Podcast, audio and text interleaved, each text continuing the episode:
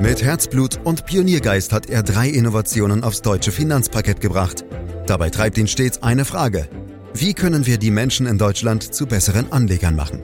Karl Matthäus Schmidt, Vorstandsvorsitzender der Quirin Privatbank und Gründer der digitalen Geldanlage Quirion. Freuen Sie sich auf Klug anlegen, den Podcast zur Geldanlage. Börsianer sind Spekulanten. Das ist ein weit verbreitetes Vorurteil mit der Begründung, man spekuliere ja auf den schnellen Gewinn. Andere wiederum sagen, Börsianer investieren in Aktien und sie beteiligen sich damit bewusst an der Finanzierung von Unternehmen rund um den Globus. Tja, und sie tun am Ende auch Gutes damit. Was ist denn jetzt richtig und wo sind die Unterschiede zwischen Spekulanten und Investoren? Ja, und wo sind die Gemeinsamkeiten? Das wollen wir klären mit Karl Matthäus Schmidt, der ist Vorstandsvorsitzender der Quirin Privatbank AG und Gründer der digitalen Geldanlage Quirion. Hallo Karl. Hallo Andreas. Ja, Karl, was ist denn eigentlich aus deiner Sicht ein Spekulant? Ja, das ist gar nicht so einfach zu beantworten, wenn man es nämlich genau nimmt. Also die Definition, die man allgemein so kennt, lautet, dass Spekulation eine Geschäftstätigkeit ist, die auf Gewinne aus zukünftigen Preisänderungen abzielt. Also diese Definition ist nicht besonders hilfreich, weil sie zu wenig trennscharf ist. Legt man nämlich diese Definition zugrunde, dann ist im Grunde jede Finanzmarktanlage eine Spekulation. Sogar wir in unserer Vermögensverwaltung wären demnach Spekulanten, denn wir gehen ja auch davon aus, dass sich Kurse letztlich nach oben bewegen, setzen also auf zukünftige Preisbewegungen. Äh, Karl, und wir können gleich mal festhalten, hat nichts mit Spekulatius zu tun für etwaige Gebäckfans oder so, ja? Gar Gut. nicht. Hätten wir das geklärt. Also Spekulanten, sind das also die bösen Börsianer? Also mit moralischen Wertungen würde ich mich da wirklich zurückhalten. Aber was das Funktionieren der Finanzmärkte anbelangt, kann man hier schon unterscheiden. Es gibt nämlich Marktteilnehmer, sogenannte Arbitrageure, die versuchen kurzfristig auftretende Fehlbewertungen bestimmter Aktien oder auch von Derivaten zu identifizieren und dann darauf setzen, dass sich diese Fehlbewertungen wieder korrigieren. Damit setzen sie natürlich auf kurzfristige Preisbewegungen. Diese Marktteilnehmer werden aber üblicherweise nicht den Spekulanten zugerechnet, obwohl sie nach der Definition auch dazugehören müssten. Der übliche Spekulant ist eher ein Anleger, der davon ausgeht, dass sich eine bestimmte Marktbewegung fortsetzt und der genau darauf setzt. Also Bitcoin-Investoren ist für mich zum Beispiel ein Paradebeispiel dafür oder die Spekulanten, die zum Beispiel auf GameStop-Aktie äh, gesetzt haben. Ganz typisch ist dabei, hier wird aus einem einzigen Grund investiert, nämlich weil sich die Kurse schnell nach oben bewegt haben und man unbedingt dabei sein will. Unser Leiter Vermögensverwaltung nennt diese Art von Anlegern Herdeninvestoren, was es, glaube ich, ganz gut trifft. Interessant ist nun, und dadurch kommt dann doch eine Art Wertung ins Spiel, dass man zwar sowohl Arbitrageure als auch Herdeninvestoren auf kurzfristige Marktbewegungen setzen dass Arbitrageure diese Bewegung aber abschwächen, weil sie ja dagegen setzen, während Herdeninvestoren sie noch verstärken. Also Arbitrageure stabilisieren den Markt, während ihn Herdeninvestoren destabilisieren. Insofern könnte man Arbitrageure als die guten und die Herdeninvestoren als schlechte Börsianer bezeichnen, obwohl sie beide auf kurzfristige Kursbewegungen setzen. Also Andreas, daran siehst du, dass die Sache nicht so eindeutig ist, wie sie vielleicht zunächst erstmal ausschaut. Ja, wie so oft in unserem Podcast und in unseren Videos, aber dafür bin ich ja auch da, um nochmal nachzufragen, Karl. Ist ein Spekulant also ein Zocker? Also auch da gibt es natürlich keine allgemein verbindliche Definition. Ich glaube, der wesentliche Unterschied ist darin zu sehen, dass Zocker stark emotional beteiligt sind, ja manchmal schon fast eine Art Zuchtverhalten an den Tag legen. Denke nur an die Menschen, die in diesen Spielcasinos sitzen, die es ja mittlerweile in jedem Industriegebiet gibt. Eine extreme Emotionalität bis hin zur selbstzerstörerischen Irrationalität ist bei Spekulanten in der Regel nicht der Fall. Sicher gibt es auch Zockermentalität an den Börsen, also Menschen, die bewusst den ganz heißen Reifen fahren. Also, um deine Frage konkret zu beantworten, der Zocker ist meiner Meinung nach eine extreme Ausprägung des Spekulanten, vielleicht sogar verbunden mit einem mehr oder weniger starken Suchtverhalten. Mhm, also bleiben wir mal bei der Begrifflichkeit Spekulant, Karl. Wenn du die letzten Jahre und Jahrzehnte zurückschaust, was wäre denn da eine vielleicht auch absurde Spekulation, die voll in die Hose gegangen ist? Ja, was meinst du mit äh, absurde Spekulation? Also absurd wird sie ja dann erst bezeichnet, wenn sie in die Hose gegangen ist. Und die meisten Spekulanten lassen sich ja erstmal als geniale Strategen feiern. Aber wenn ich jetzt mal an Ereignisse denke, die an den Kapitalmärkten auch wirklich größere Wellen geschlagen haben, dann fällt mir natürlich am ehesten die sogenannte Dotcom-Blase ein. Diese Bezeichnung ist eine durch die Medien geprägte Kunstbegriff für die im März 2000 geplatzte Spekulationsblase. Betroffen waren dabei insbesondere die Technologieunternehmen der New Economy sehr viele Aktiengesellschaften, die auch nur im entferntesten mit dem Internet in Verbindung gebracht wurden und manchmal sogar noch gar keinen Umsatz generiert hatten, erreichten vor gut 20 Jahren wahnwitzige Börsenbewertungen. Also und da gab es natürlich dann auch tägliche Kursgewinne im zweistelligen Prozentbereich, die dann über NTV äh, damals am Laufband für jedermann sichtbar gemacht wurden. Ja, und das hat natürlich ganz neue Anleger und vor allem auch unerfahrene Anleger an die Börse gebracht.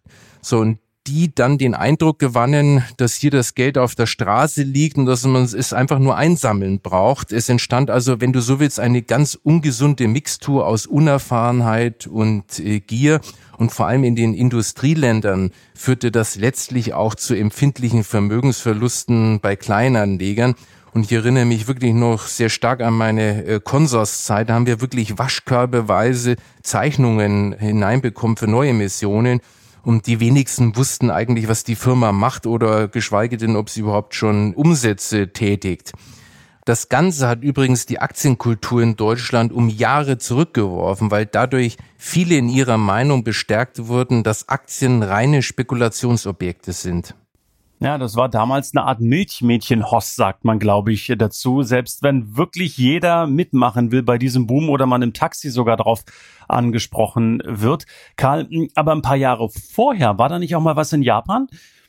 Ja, da erinnere ich mich auch noch sehr gut. Das war wirklich irre, dieser japanische Aktien- und Immobilienhype im Lauf der 80er äh, Jahre. Also getrieben äh, von euphorischen Wachstumsfantasien für die Wirtschaft erreichte der japanische Aktienmarkt Ende der 80er Jahre einen Wert von umgerechnet über 4 Billionen US-Dollar oder, und man höre und staune, 45 Prozent der globalen Marktkapitalisierung. Also heute hat die japanische Börse knapp 10 Prozent an der weltweiten Marktkapitalisierung. Also die japanische war damals wirklich die größte Börse der Welt und zum ersten Mal seit dem Zweiten Weltkrieg war die US-Börse nur auf Platz zwei und das muss man sich mal äh, vorstellen. Und bei Immobilien war die Sache noch verrückter. Am Ende der Hoss-Ende 89 wurde der Gesamtwert aller japanischen Immobilien auf sagehaften 20 Billionen US-Dollar äh, geschätzt. Das entsprach in etwa einem Fünftel der damaligen globalen Vermögen und dem Doppelten der weltweiten Börsenkapitalisierung. Ob schon die Fläche der USA 25 mal größer ist äh, wie diejenige Japans, und du weißt, der Japan ist ja auch noch gebirgig, äh, wurde der Wert aller japanischen Immobilien auf das Fünffache aller US-Immobilien geschätzt. Und ich erinnere mich wirklich noch sehr gerne an so eine äh, Beispielsrechnung, die damals äh, rumgereicht wurde. Demnach war das Areal des japanischen Kaiserpalastes, wenn man es mit den Immobilienpreisen Tokios bewertet hatte, mehr wert als ganz Florida. Und dieses Areal hat nur eine Fläche von rund 1,5 Quadratkilometern. Das beliebteste Anlagevehikel waren damals japanische Optionsscheine. Kaum einer der Käufer wusste wirklich genau, was das eigentlich ist, geschweige denn, welches Underlying, also das heißt, welches Wertpapier eigentlich dahinter steckte. Hauptsache, es stand Japan drauf, denn das konnte ja nur nach oben gehen. Und so war wirklich damals die Stimmung auch unter deutschen Anlegern. Ich erinnere mich noch sehr gerne an die Zeit in meinem Börsenverein an der Universität in Nürnberg. Da hatte so ein Kollege damals so ein Original-Chartbuch aus Japan und das trug er wirklich wie ein Schatz herum. Da gab es ja noch gar kein Internet, wo man einfach mal einen Chart aufrufen konnte. Ja, Andreas, Also genau das ist also so diese typische Mixtur einer reinen Spekulationsblase. Es wird etwas gekauft, nur aus einem einzigen Grund, weil es eben stark angestiegen ist und man, warum auch immer, davon überzeugt ist, dass es immer so weitergeht. Also 1989 und 90 ist dann alles zusammengebrochen. Das würde ich gerne noch erzählen, weil die Gewerbeimmobilien sind um 90 Prozent gefallen, also auf rund 10 äh, Prozent des Ursprungswertes. Und der japanische Aktienmarktindex Nikkei ist damals von rund 40.000 im Verlauf der Krise auf 15.000 äh, Indexpunkte gefallen und später dann übrigens noch weiter nach unten gegangen. Also bis heute haben sich diese japanischen Märkte davon eben nicht erholt. Schon spannend. Ja, das ist wirklich ein Wahnsinn, wenn man sich überlegt, dass äh, der Nikkei heute knapp unter 30.000 Punkten steht, äh, glaube ich, und damit immer noch wirklich weit entfernt ist von den Höchstständen damals Ende der 80er Jahre. Aber wir müssen gar nicht so weit zurückgehen, äh, Karl, um auf irrwitzige Entwicklungen einzugehen. Stichwort Bitcoin. Du hast ihn vorhin schon kurz erwähnt. Der Bitcoin-Hype hat sich ja auch zu einer großen Spekulationen entwickelt. Es gibt viele, viele Fans und viele, die es als Teufelszeug abtun. Hat sich aus deiner Sicht der Bitcoin-Hype schon zu so einer, ja, ich sag mal, absurden Spekulation entwickelt? Also Andreas, wenn das keine Spekulation ist und vielleicht auch Spekulationsblase ist, dann äh, gibt es keine Spekulation. Aus meiner Sicht sind alle Merkmale einer solchen Blase erfüllt. Erstens, es wird gekauft, nur weil es nach oben geht. Das kannst du ganz deutlich auch an den äh, Umsätzen sehen. Steigen die Kurse, steigen auch die Umsätze massiv, was die Aufwärtsbewegung noch weiter anheizt. Zweitens, keiner weiß genau, was er da eigentlich kauft. Die dahinterstehende Blockchain-Technik verstehen nur wirklich die, die wenigsten. Und keiner, und das ist, glaube ich, ganz wichtig, kann auch nur ansatzweise sagen, was ein Bitcoin eigentlich wert sein dürfte. Das heißt, keiner weiß, was genau einen fundamentalen Wert des Bitcoins eigentlich ausmacht. Aber das ist jetzt erstmal den Bitcoin-Käufern egal. Hauptsache er steigt und es kann ja nur weiter steigen, denn es, es ist irgendwas mit Zukunft. Insofern ja, ein Bitcoin-Investment ist eine Spekulation. In jedem Falle ist da viel Volatilität im Markt. Die Schwankungsbreite ist enorm, haben wir ja auch gerade im Frühjahr gesehen, Karl. Gibt es denn aber in deinen Augen auch geglückte Spekulationen? Na klar, Andreas. Es gibt sogar extrem erfolgreiche Spekulationen und das ist auch der Grund, warum es immer Spekulanten geben wird. Und ein gutes Beispiel sind für mich zum Beispiel Hedgefonds. Äh, du kennst ja bestimmt den Film Big Short, der übrigens wirklich sehenswert ist. Und da gibt es ja auch einen Hedgefondsmanager, der in der Realität Michael Burry heißt der auf das Platzen der US-Immobilienblase gesetzt hat. Und der hat natürlich auch unheimlich viel Geld gewonnen. Das ist übrigens derjenige, der jetzt auch auf den Wertverfall von Tesla setzt. Aber das sind natürlich Beispiele für unglaublich erfolgreiche Spekulationen. Aber man muss als Anleger auch dran denken, dass 70 Prozent der Hedgefonds irgendwann mal zumachen, weil sie eben nicht erfolgreich sind. Und dass im Schnitt äh, die Rendite, wenn überhaupt, der Aktienmarktrendite entspricht, wenn du also ganz viele Hedgefonds in deinem äh, Depot hältst. Aber es gibt natürlich auch andere Beispiele. Stell dir mal vor, du hättest im Jahr 2000 für 10.000 Euro die Aktie von Apple gekauft. Der Kurs stand damals ungefähr bei einem Viertel Dollar. Heute, also nach gut 20 Jahren, steht die Aktie bei über 100 US-Dollar. Das heißt, aus deinen 10.000 Euro hättest du über 4 Millionen Euro gemacht. Und äh, da gibt es mit Sicherheit Anleger, die das Glück hatten, im Jahr 2000 Apple gekauft zu haben.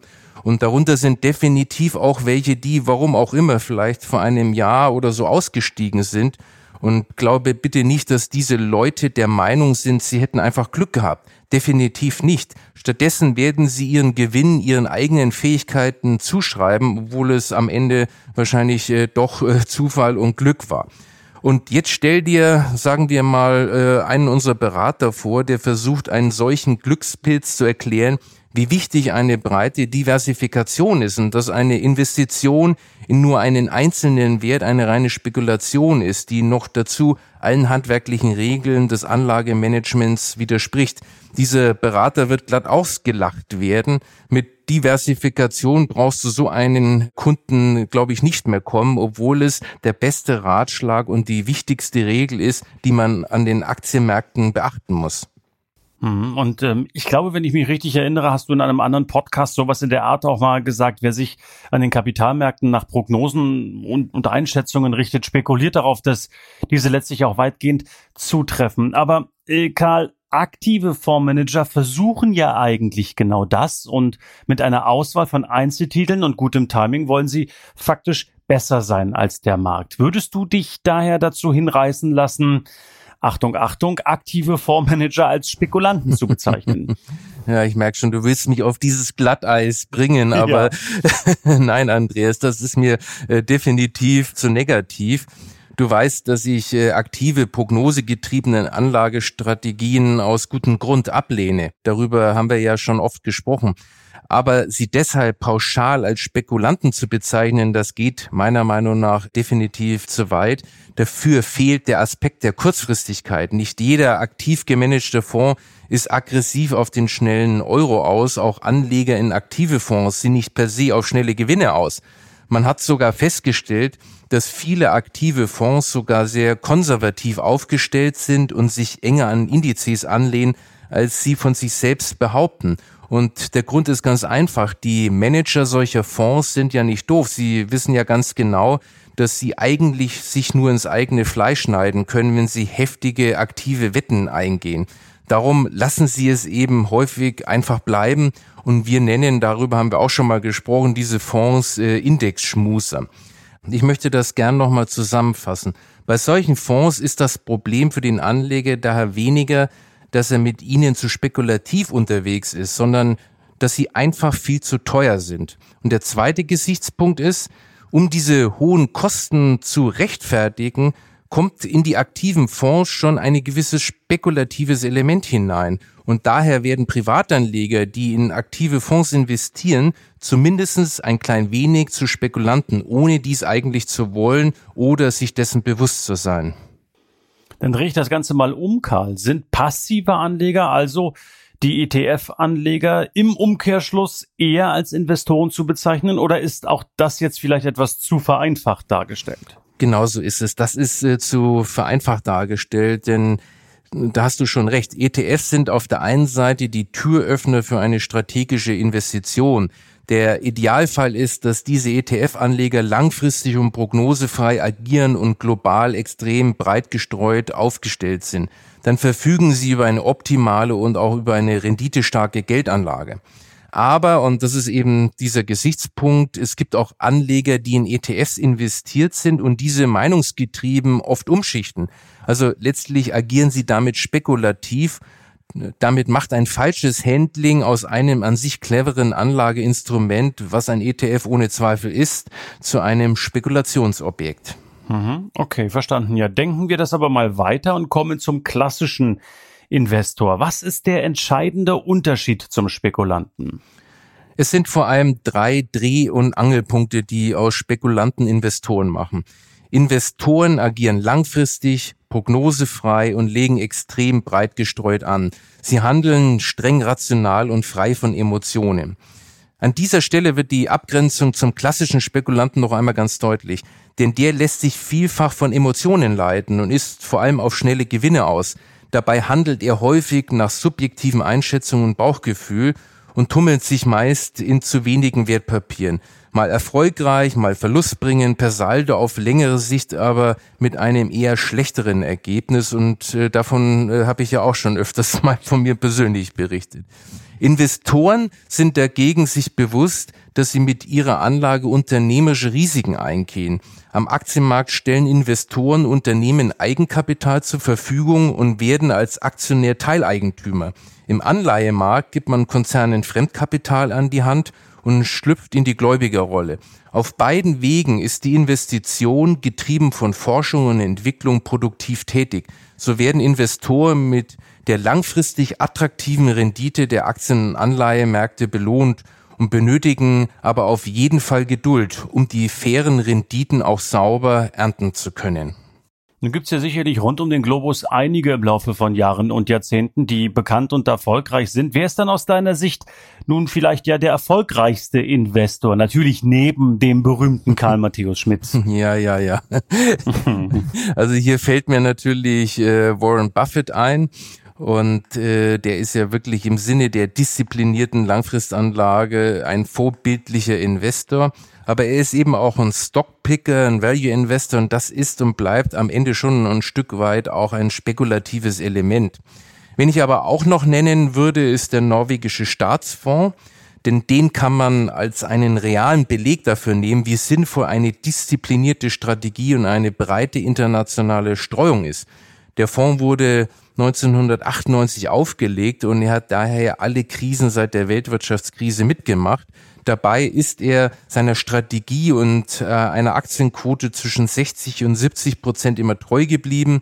Zwischenzeitlich hat der Fonds ein Volumen von über einer Billion Euro. Also er ist schon wirklich der größte Fonds der Welt.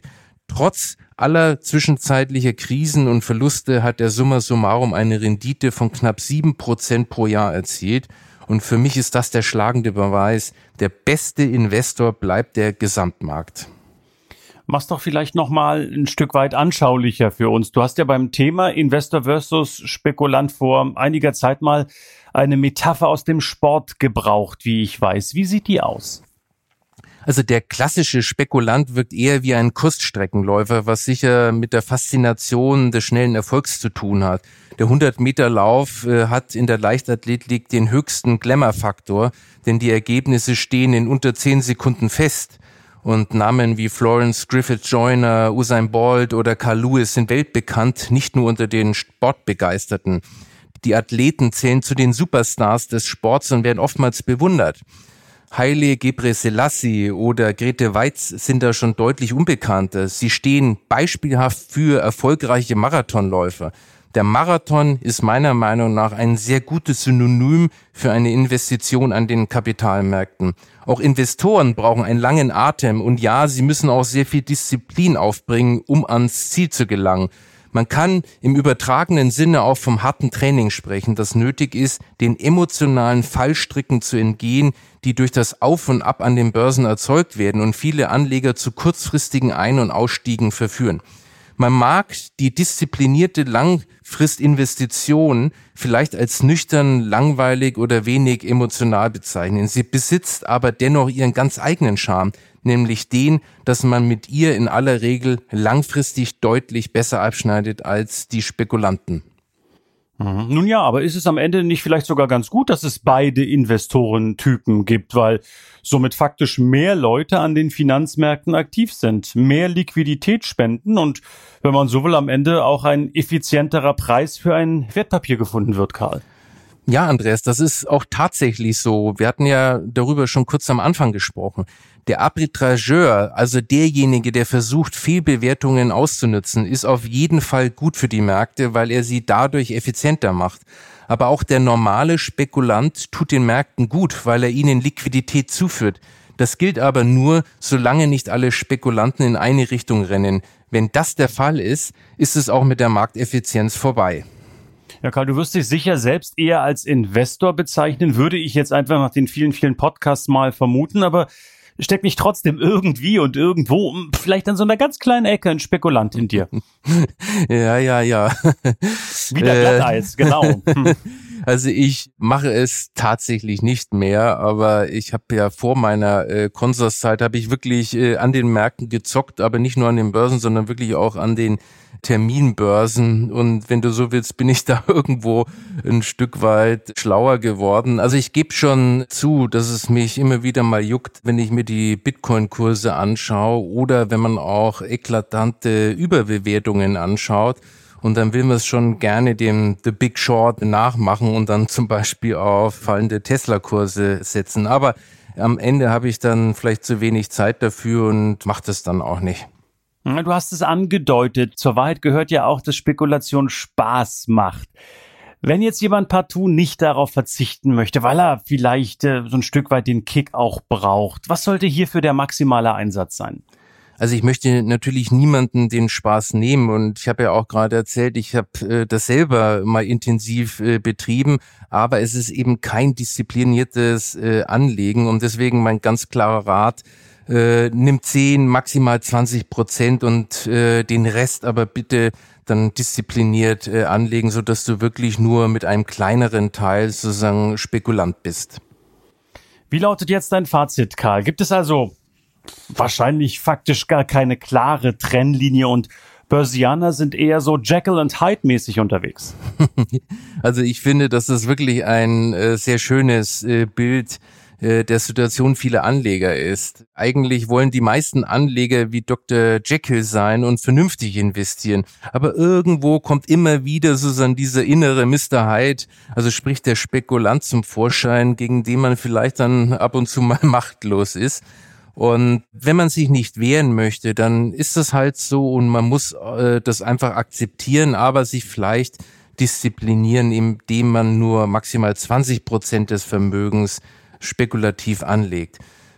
Wenn man aber nicht will, dass Mr. Hyde, sprich der Spekulant, das eigene Vermögen bestimmt, sondern Dr. Jekyll, dann gibt es nur eine Lösung, indem man es einfach weggibt in eine vernünftige Vermögensverwaltung mit ETFs und am besten mit einem Sparplan. Das hat mich diszipliniert und ich glaube, das ist ein tolles Instrument, um langfristig Vermögen aufzubauen. Dann sage ich Dankeschön an Dr. Karl Matthäus Jekyll Schmidt. Dieser Podcast äh, erscheint jeden Freitag. Am besten abonnieren Sie ihn direkt, um keine Folge zu verpassen. Und ja, meine Damen, meine Herren, wenn Ihnen diese Folge gefallen hat, bewerten Sie uns, empfehlen Sie uns gerne weiter. Brauchen Sie mehr Infos auch zu anderen Themen, dann klicken Sie sich rein unter www.quirinprivatbank.de oder wenn noch Fragen offen sind, übrig sind, stellen Sie uns diese unter podcast.quirinprivatbank.de. Für heute sage ich herzlichen Dank fürs Lauschen. Das war Klug anlegen. Der Podcast zur Geldanlage der Quirin Privatbank mit dem Vorstandsvorsitzenden Karl Matthäus Schmidt. Wir freuen uns über Ihre Rückmeldungen und Themenwünsche, die Sie uns gerne an podcast.querinprivatbank.de senden können. Die Quirin Privatbank steht für echte Unabhängigkeit, da sie auf Provisionen und hauseigene Produkte verzichtet. Das innovative Anlagekonzept Marktmeinung Wissen beruht auf bewährten Erkenntnissen der Finanzmarktforschung und investiert frei von Prognosen in den weltweiten Kapitalmarkt. Die Bank unterstützt interessierte Anleger bei der Altersvorsorge und dem langfristigen Vermögensaufbau. Mehr Informationen erhalten Sie unter querinprivatbank.de.